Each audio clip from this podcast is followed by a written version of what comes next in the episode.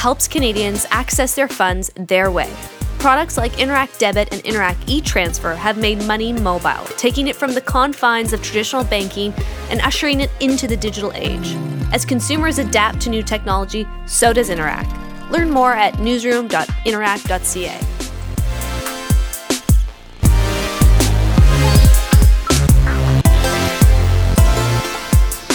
Hey everyone, it's Friday, April 26th, the last Friday in April. It doesn't totally Oh my feel god, like is that. it? Holy cow. I really should have clued into that before now. I know. So it's almost May.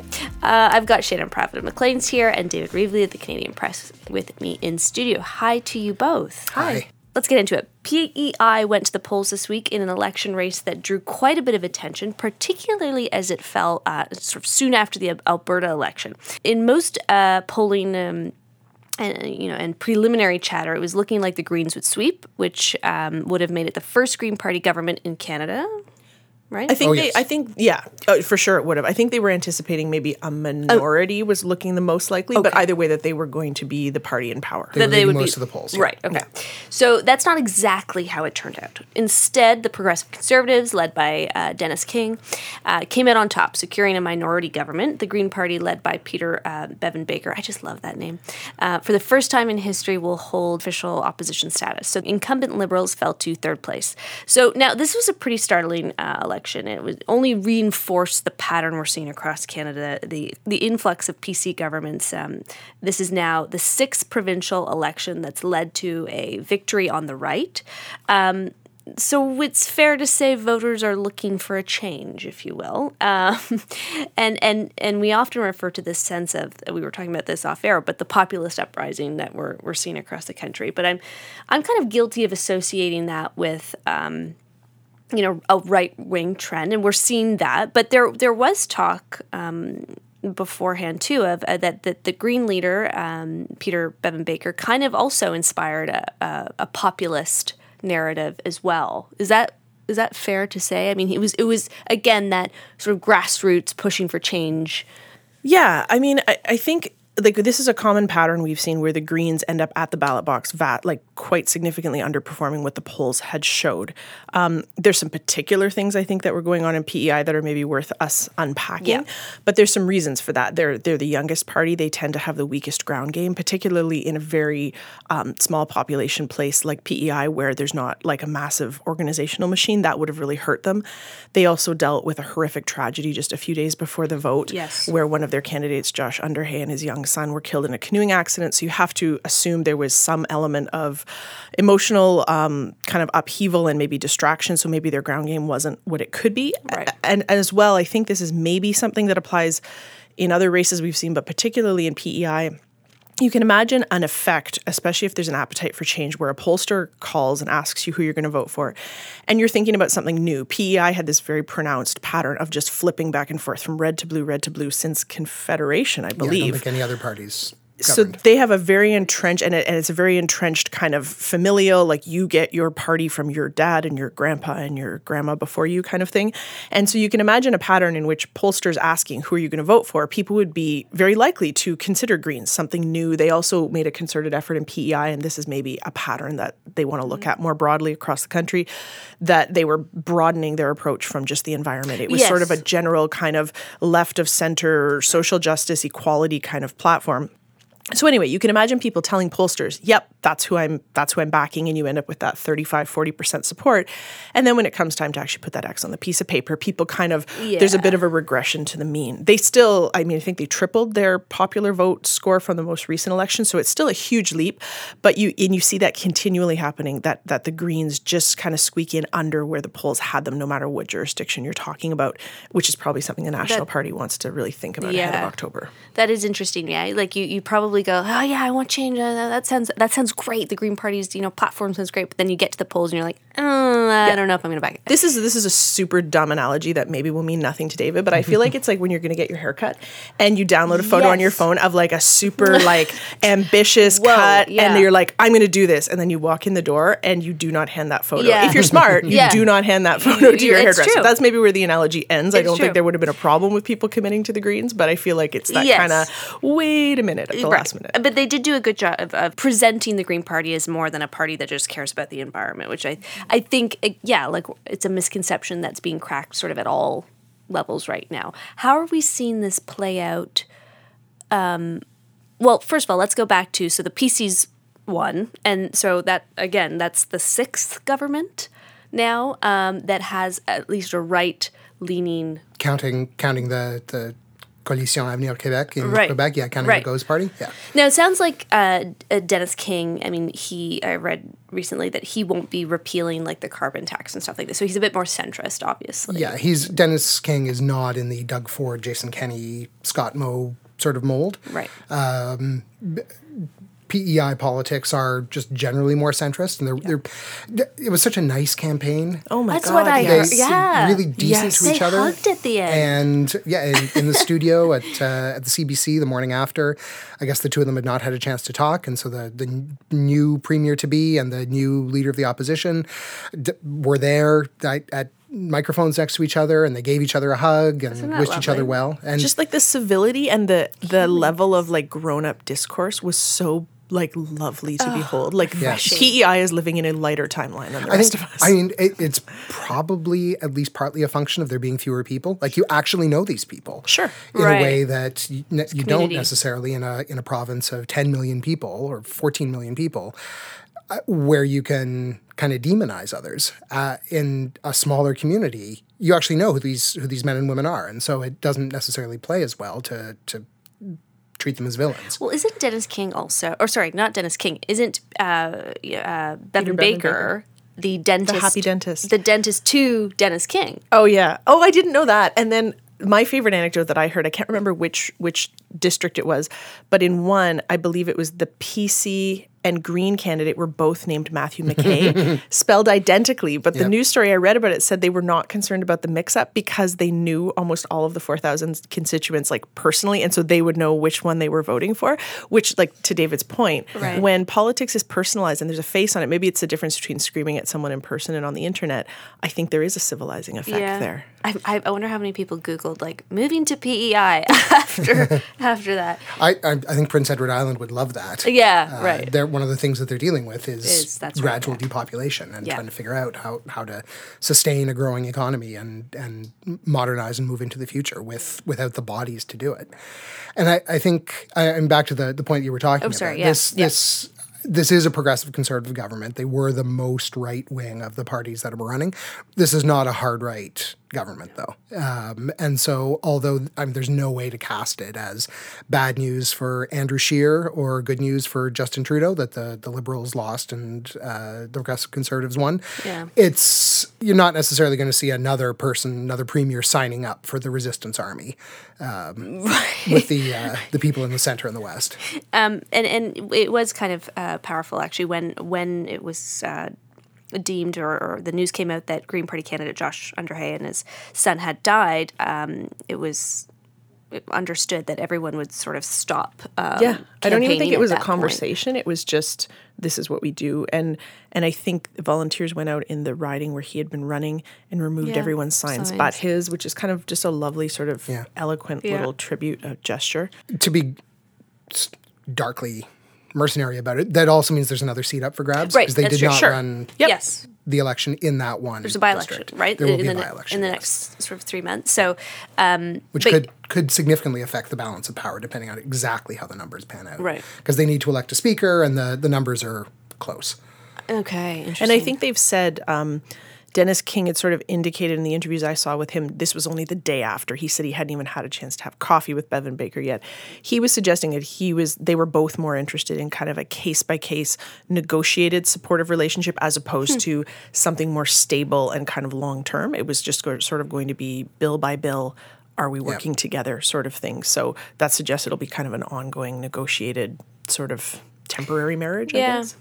You know what? It also, I, I think the PEI shows us too is that um, climate change doesn't necessarily, or carbon tax, yeah, climate change doesn't have to be like a partisan issue. It can just be this makes good sense for our uh, community and for our province, and you know, it, it kind of Yeah, well, if that's how the polity feels and Yeah. the, that's how the parties feel, absolutely. yeah. I think what we're seeing in much of the rest of Canada is people simply don't believe that, and so or right. some people simply Yeah. don't believe that. Well, and, people are and running two, like where where is the source of that? Is that coming from the populace? It's quite possible. Or is it that parties are seeing it as a very successful wedge issue and and kind of casting it in that light, and then people are responding to that? King did say that, and he pointed out, and it's it's I think a fair logical point that to tell Prince Edward Islanders you should use cars less and you're going to pay more for gas because we got to save the earth. Like they don't have public transit across the island. Everything is by truck. They don't have rail. So he was sort of saying, and he wasn't saying this in a combative way, like the difference in tone to Kenney, say, was remarkable, that they just, they are looking for other solutions. He's, he has no plans to go to war over the federal carbon tax, but um, that he thinks for his population and the way they actually work, that there could be more sensible and effective solutions in there. So it sounds like he want he wants to talk, but he doesn't sort of have his fist balled up ready to go. Um, so now federally, obviously, we're seeing the polls indicate that you know, as you were saying, Shannon, Green Party leader Elizabeth May is is what is it, the most trusted federal leader or something at this point? Yeah, That was most one generally most trusted, most liked. I think Yep. right most now, big time. You know, um, She just got married. she's just got got that. Like that was a nice little feel good story from earlier this She's the week. glow. she is. She's got that the newlywed glow. Um, and and what's nice, I think. Well, what's nice for the Greens um, is, and and you know, it used to be reserved for more like the NDP, but I think they're sneaking into this role is that they can kind of deke out of the the the drama that consumes um, the governing and opposition parties, right? Like all this SNC stuff. Like they've been kind of able to nicely weave weave themselves around it. They're outside of it. Sorry, go May, ahead. May has been involved in it. Well, because she Um, was in and the she, committee, She yeah. had she she appeared at the um, I I guess it was the Justice Committee. She had a killer line against Michael Wernick, the the uh, the clerk of the Privy Council, um, where uh, he'd been accused of being a tool of of Justin Trudeau uh, by the the Conservatives, and I, I won't be able to quite do it justice, but she said something along the lines of, you know, Mr. Wernick, I don't think you're uh, a tool of, of the Liberal Party. I think you're happy to be a hatchet man for whoever the prime minister is, whether that's a conservative or a liberal. Right. So let me ask you this, and uh, to be honest, I don't remember what the question was. Yeah, yeah. Does it really doesn't matter after a matter. Yeah, setup it was like pretty that? harsh. But it doesn't matter, yeah. yeah. But I mean, I just wonder if if if the Greens will, I mean, yeah, like um, be able to sneak in as that sort of third party, uh, you know, position versus the NDP. Like, like I think what perhaps what the I think the PEI election is more telling or has more kind of portent for the Greens than it does for the PCs because Yeah. as we said the PCs out there are not like PCs other places in the country it's also worth noting I think they actually came in lower on the popular vote than they did in the previous election so it was more of a seat distribution thing so there's not necessarily Yeah. a blue swell out there but what that result does for the Greens, I think, is perhaps start to, in other parts of the country, legitimize the party. It has always seemed like a throwaway vote because unless you're in a select handful, and to be like to be fair, a growing handful of ridings where they're competitive, it was more of a it was a gesture, or it was it was a I'm tired of all this, or this is an issue that matters to me. And now it is starting to seem, at least in some isolated places, like a vote that could actually matter and get you an MP or MPP or MLA or whatever. Um, so it sort of legitimizes it in that way, or makes it a, an option. And if we're reading the mood of the electorate, you know, we're certainly seeing all these blue provincial governments pop up.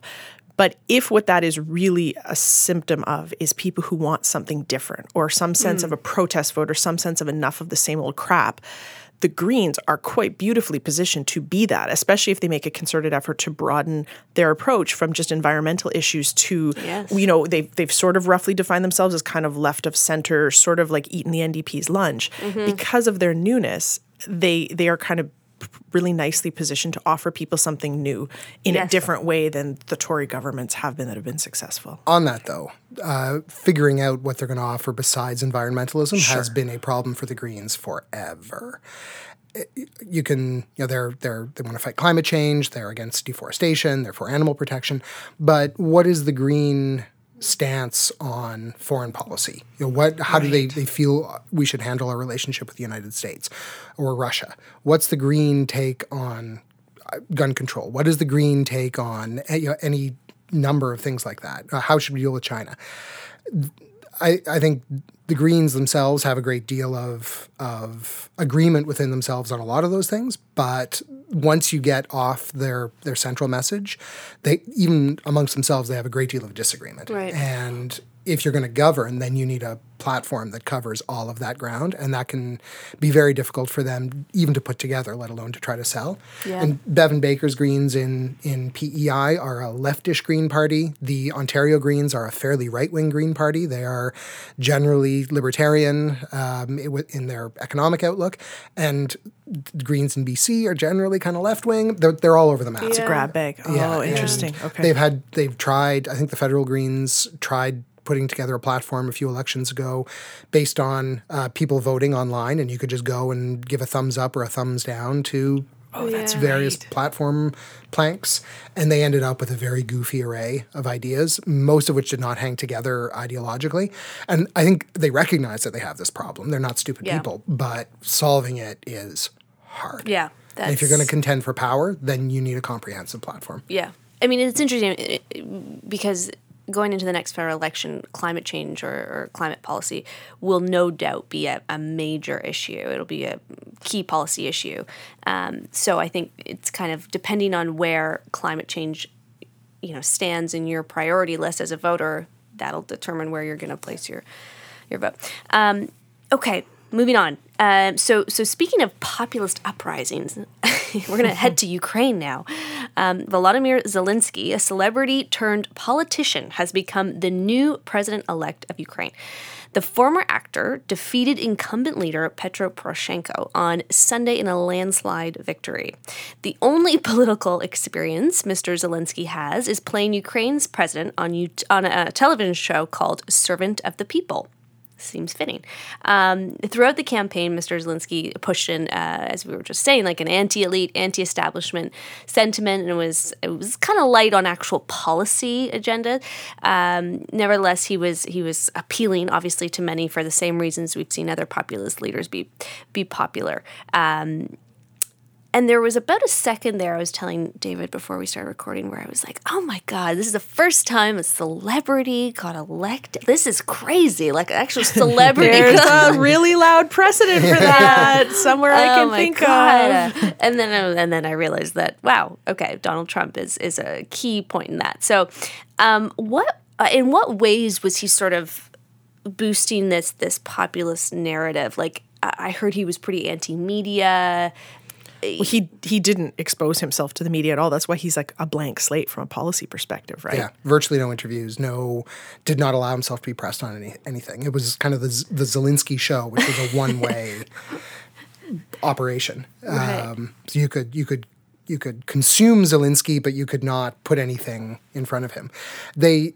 uh, He challenged Poroshenko in the uh, the second round to a debate that Poroshenko, I guess, in desperation, accepted, and they did this in, uh, I think, a, a soccer stadium, sports stadium of some kind. Forty thousand people. Yes, and they were each on different stages, facing each other from opposite ends of the field. So it was Does that not like make you excited as a does. nerd who Oh. likes political Yeah. spectacle? Yeah. Like, yeah. yelling at each other through microphones, God. essentially, and that I mean that is that is spectacle.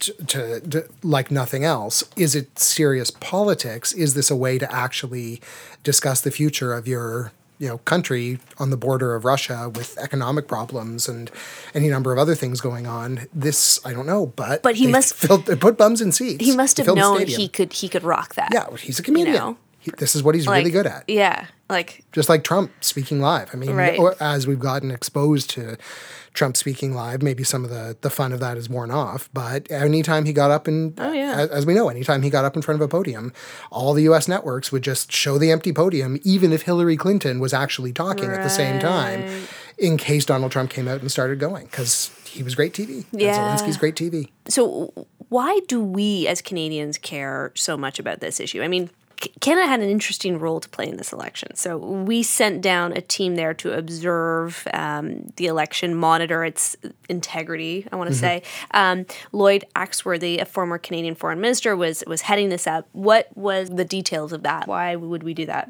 Uh, we've done it with previous Ukrainian elections, and Ukraine has has welcomed it. Uh, we actually sent two different teams, one as part of a, a multilateral, like multi-country observer mission, and one as a bilateral just organized with between Canada and the, and the Ukrainians, and Axworthy led the, the second one, just to observe the balloting and the counting and to uh, confirm the integrity of the actual voting process.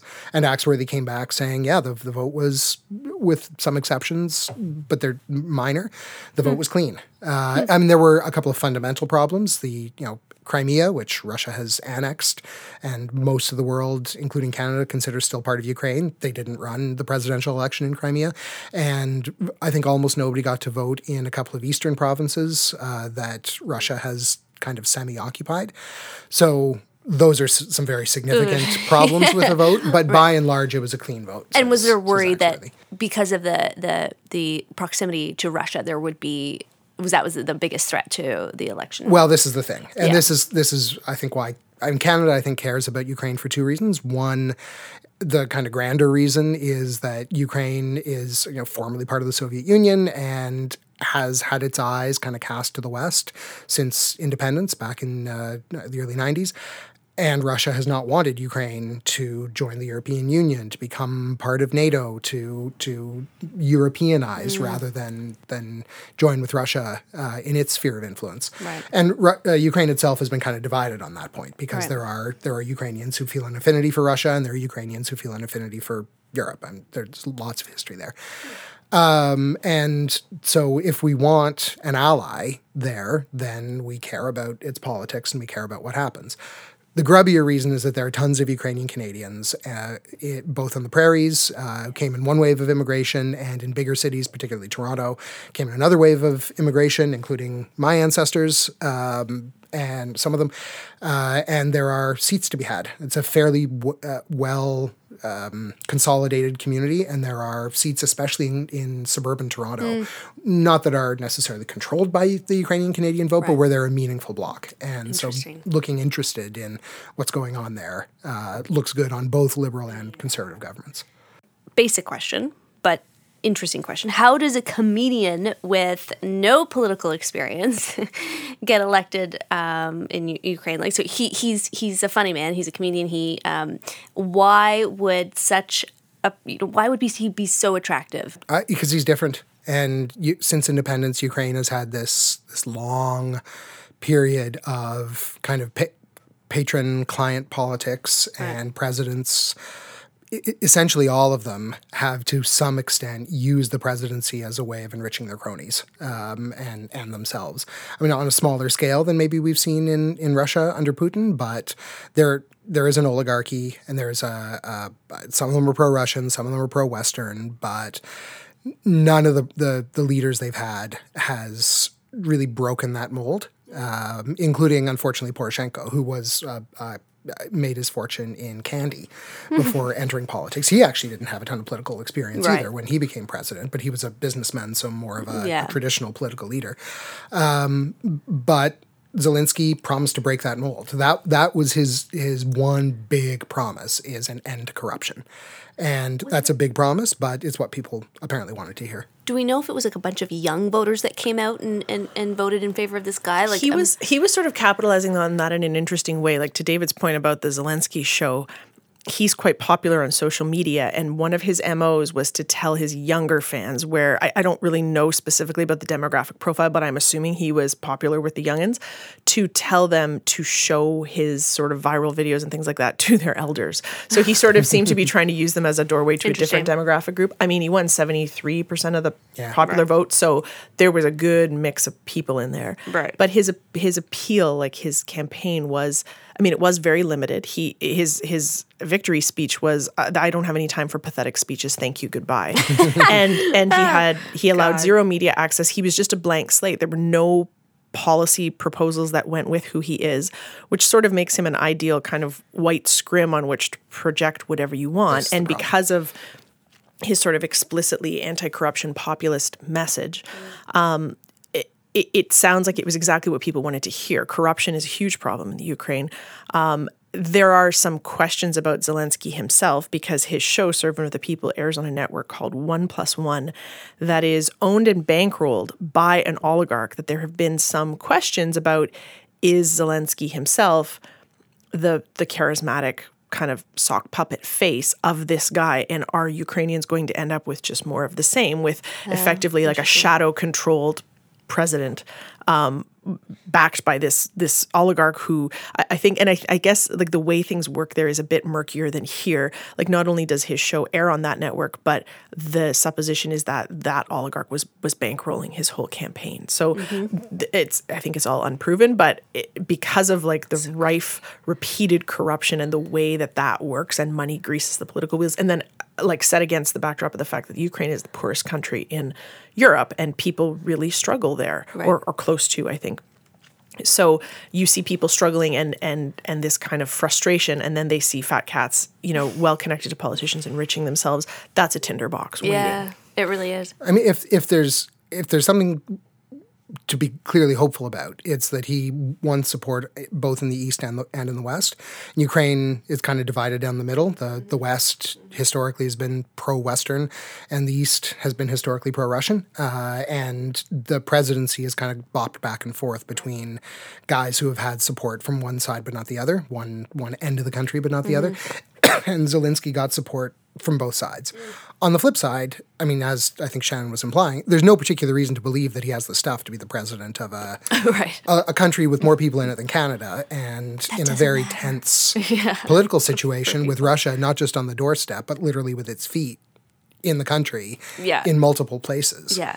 And Zelensky says he wants to get the, the border situation Right. with Russia sorted out every- very, very soon. Everyone's worried about like, Yeah. okay, well, what kind of concessions are you gonna? One way to do that is to Deal with- cave. right. You can get that sorted very quickly. Yeah, how you get Russia out of your eastern provinces and out of Crimea quickly. That's- Uh, don't. and i think perhaps for the magic. perhaps too if he looks weak or things look chaotic that gives Putin a bit of a premise to to sort of not that he necessarily needs one but if Ukraine looks like it's disintegrating into some kind of disorganized chaos it gives Putin a bit more of um, a premise to sort of get involved or perhaps you have people who are frightened and concerned and looking elsewhere. Like it just if things don't go well and Zelensky doesn't surround himself with a solid team and things don't look like there are grown-ups running the country you can see how that is advantageous for putin Oh yeah. Um, just a one one last note here. We had uh, Sean McCarthy from the Globe and Mail in yesterday. He's also the president of the Canadian Committee for World Press Freedom. And in the spirit of that, because it's next week, it's next Friday, I believe that's uh, uh, World Press Freedom Day. Um, you know, it's it's it's troubling to see, um, you know, this kind of anti-media sentiment uh, in another in another platform. Um, and and Axe, Axworthy said, sort of, you know, uh, it sounds very familiar uh, with what we're we're seeing south of the border, and um, that sort of limiting of press freedom or access to is, is sort of an access to get more greater control, and, and so it's it's troubling. But I, I would say that what we've seen from Zelensky so far is more inaccessibility Right. than attack. Uh, right, and there are- not enemy of the people. It's Yeah, more not, not quite like that. Yeah. That's what we've seen so far. right. Now, what we've seen so far is not exactly encouraging. It's just not as bad as we have seen in some other places. and the question is also what the motivation is is it that he wants to delegitimize the press and restrict its access or is it that he perhaps or his handlers scared. think that what he has to offer is wafer thin and they just don't want people poking at it i don't know Right, Right. Okay, moving on. Um, and and and full disclosure off the top here, Facebook is one of our sustaining partners. So uh, a new report released yesterday by the Privacy Commissioner, Canadian Privacy Commissioner, Daniel Therrien. And Michael McEvoy, his BC counterpoint, uh, states that Facebook has failed to protect the information of its users and in turn has violated Canada's privacy laws. It's a big statement to make. So the two set out this investigation following the Facebook Cambridge Analytica scandal of uh, 2017, um, around the which is when it came out. At the time, it was revealed that Facebook had harvested users' personal information without their consent, and it was used for political purposes in various elections in an attempt to, to, to sway electoral outcomes. So this has been going on as early, I believe, as as as 2015, when um, it was reported that U.S. Senator Ted Cruz was using Cambridge Analytica to target uh, voters using Facebook data. Um, so Mr. Therrien said that privacy guidelines that privacy uh, that Facebook did have were quote an empty shell uh, as it stands today. He said the risk of political inter- interference did not manifest itself as of yet in Canada, but never, nevertheless there remains a risk, especially as we near the next federal election. So that being said, you know, he did state that it was something like I think uh, six hundred thousand Canadians' mm-hmm. personal information was was scraped by Facebook and for nefarious purposes in the Cambridge Analytica that was allowed to be scraped. Was allowed. Facebook let it happen. Yes, in uh, in that scandal. So I, I'm kind of confused though as to whether the this report was okay, something illegal happened, or um, and we're taking you to court, Facebook, or um, you know something illegal could have happened, and we're just stating it because we're we're uh, you know we're we're making sure it doesn't happen in the future. The court recourse is, and this was part of Therrien's like very strident criticism, is because he basically feels like he has no other tools. He's been mm. quite critical of the government for giving him no other enforcement mechanisms. In in Europe and in the U.S., there's a structure right. where there's fines and that can and are currently being levied, and Canada doesn't have that provision. So I think that's why the court case, but that is from Therrien's perspective and, and a lot of people's a not ideal solution because it's like it basically boots the can down the road. Like maybe a year from now, a judge will hear it. There's no sort of immediate kind of consequence. And so what he has said, and you could see it in in the kind of hair splitting of Facebook's response. Facebook, yes. of course, came back and said, "We're disappointed that they say there's still all these unresolved yeah. issues. We've spent months in right. good faith. They they took care to say good faith conversations with them." Um, and then they said there's no evidence that any Canadians' data was actually used by Cambridge Analytica. And what Therrien has said is that to him, that is entirely beside the point. Mm. The point is that the framework that Facebook has set up, their privacy mm. terms and conditions, is such that it is an open door. And so whether it actually has happened or not is irrelevant to the fact that the structure is built in such a way that it could and I guess will or or right. or likely will. And and he said that the the the legal kind of landscape is similar to in the US where this happened, but they they had the ability to levy consequences. Now, you could ask with a company with pockets as deep as well, Facebook's, I, I, think they said just this week that they're expecting a three to five billion dollar fine from the FTC.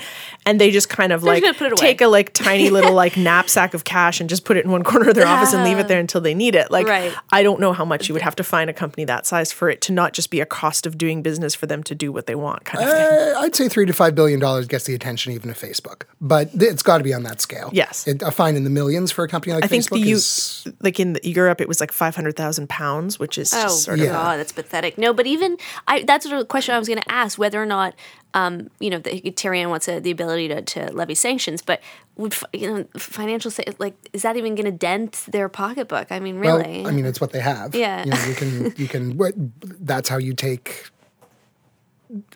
take something out on a company is you yeah. take its money. Yeah. I guess, and you know, subsequent violations, the fines might be larger. Um, and I wonder if the real point is, does that raise public consciousness? Like, do you? Yeah. What is the real endpoint you want to arrive at? The public noticing and getting ticked off because that could actually dent Facebook's bottom line if enough people felt un, unsafe or um, used to walk away, perhaps the fines are a way to kind of go to the public, like, excuse yeah. me, there's a problem here. Yeah. One of the things that got my attention with Therrien uh, in his press conference, he said the private his his office, the privacy commissioner's office, has had a Facebook presence as part of its sort of social media outreach. You know, they want to be accessible. They either have closed it or are closing it, and he himself does not have a Facebook yeah, account that was fascinating. because he doesn't want to do business with a company like this and yeah. doesn't want to be involved. and that's putting your, your yeah. I mean, I, I don't know that it's a huge surprise to people that if you put a bunch of stuff on Facebook, you don't necessarily have control over it. That you're not paying for, like yeah. a service you're not I mean, obviously you're the product in yeah. in that case, but uh, when the privacy commissioner says, "I don't want to have anything to do with them," I think that does, you know, that gets my attention. It made me rethink my Facebook account. I think it's right. still worth it to me, but I'm careful. I and it's maybe more the misleading nature of it too. Like Facebook pays a lot of lip service. You know, even this week when they come out, they talk about being privacy focused. I think it is a stretch to ask people at this point to believe that that that is not like some heavy euphemism. And so it's you're right. You need to be conscious that if you put your information out there and you are the product in the shop window, like that's where it's going but it's the kind of Byzantine terms and rules. And I don't know if you've ever tried to adjust your your Facebook privacy settings. Like I consider myself a pretty yeah. savvy internet user, and I I have to Google solutions to figure out how to lock stuff down. I know, which I have to assume is Me a too. deliberate strategy to make it harder to shut your own doors. Kind of. And even when you do delete your profile, because I've done that before, um, you can. It's still there. Oh, really? Yeah. It's, put into a dormant state. It's it's put into a dormant state. Like they still. Ha- I wonder what happens when you actually delete your profile. Do they still have that information? Um, anyway, I mean, yeah, I wonder um, if a report like this really makes a dent in public perceptions of the company. Like there was a poll I think from quite recently that said, um, you know, the overall feeling or, or sentiment or attitudes towards the company has has drastically fallen, but and yet yeah, people well, are it's also you're trapped by the size of the market, right? Like I I would consider getting rid of it for concerns about privacy and stuff like this, but I got my Facebook account, I think, right when I graduated from university. And there are easily 200 people that I still know what's going on in Mm. their life and what their kids look like and where they're going on vacation. Mm-hmm. And I like that, that I would have no way of staying in contact with anymore. So it's kind of like it's worth it to have a phone if all your friends have a phone. Like Right. it's because of the saturation of it. And if you do get good things from it, the trade off, it can be hard to walk away. And I think you see that in the poll results where people say like there's very low trust toward Facebook, but yet like two thirds of Canadians have an account. And that doesn't really show many signs of changing. So there's a bit of a disconnect. And I'm not even sure if you were given the option, you know, to, to consent or had to long, you know, read all these long privacy papers and whatever. You'd probably just go, yeah, I agree, agree, agree, because that's kind of what I do most of the time. I don't really understand any of the language, so I just click the box and move on. Um, so it, there's that kind of you know digital literacy element to it too. It is worth noting, though, that we are seeing a slightly different response from the government on this now. Yes. Back in the fall and in December, I think was when C76 passed the, the Election Modernization Act. Um, they, I remember at the time, I think we even discussed it in the pod. Um, Karina Gould, the Democratic Institutions Minister, sort of used kind of weirdly limp wristed language to say that she expected social media platforms to conform to the rules. And the obvious immediate questions were well, if there's no teeth in the rules, why would they? And have they shown themselves to be cooperative, good, you know, technological citizens before now? Now, she is saying she has said this week that she, they they're realizing the time for self-regulation has passed and that they need to get on board Yes. with what other jurisdictions like Europe and the US are doing and um, they haven't committed to anything they've said all options are on the table but it sounds like they've at least shifted their response from they'll do the right thing because we've told them to do the right thing to maybe we need to kind of push them to do the right thing yesterday, um, after the Privacy Commissioner's report came out, Gould and uh, the industry minister, Navdeep Bains, said we can expect concrete actions within the next few weeks. And they didn't specify what those are, Right. possibly because they're still figuring them out.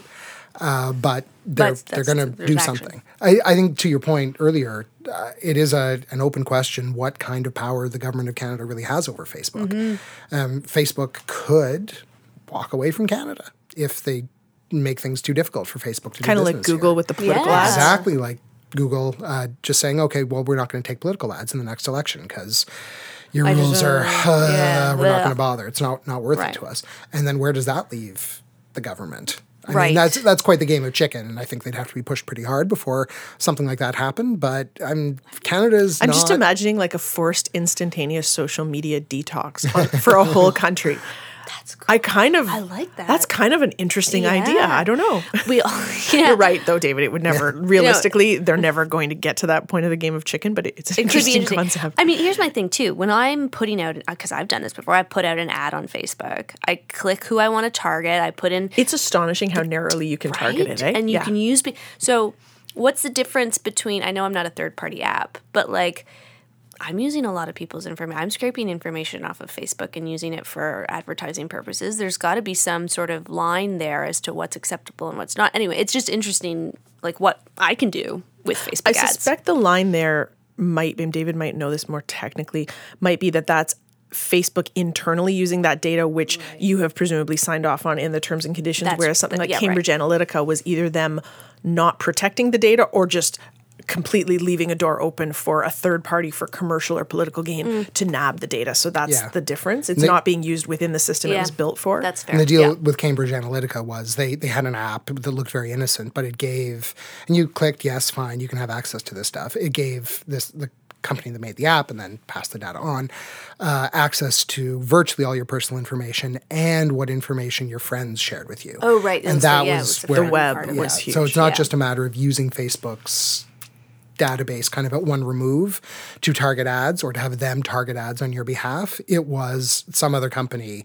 taking not just your stuff, but the stuff that your friends shared with you. Yes, right. Now, Facebook announced level. just yesterday that they were um, shutting down all, I forget what term they used, but apps that were basically just for amusement, like just like that one, Your Digital Life, that vacuumed up Mm. all that data. Just yesterday, they said they were revoking position, Hmm. permission and shutting them down. Although, my immediate question is how are they defining Yeah, the apps that fall under that and the apps that don't? Because Facebook is full of just Oh, like spam and fun garbagey. crap. So I don't know where they would draw that line. one way uh, uh, this is not enough but one of the acts of voodoo that i carry out to protect my my privacy i just don't install facebook apps i don't care what No, they Yeah, either. me I don't too. either.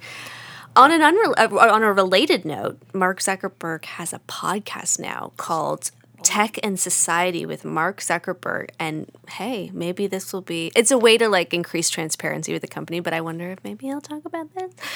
Um, anyway, so that's all for us today. Can I get your Twitter handles, please? I am at S Proudfoot. and i am at david reevely And I am at Turnbull Sarah. We'll see you next time.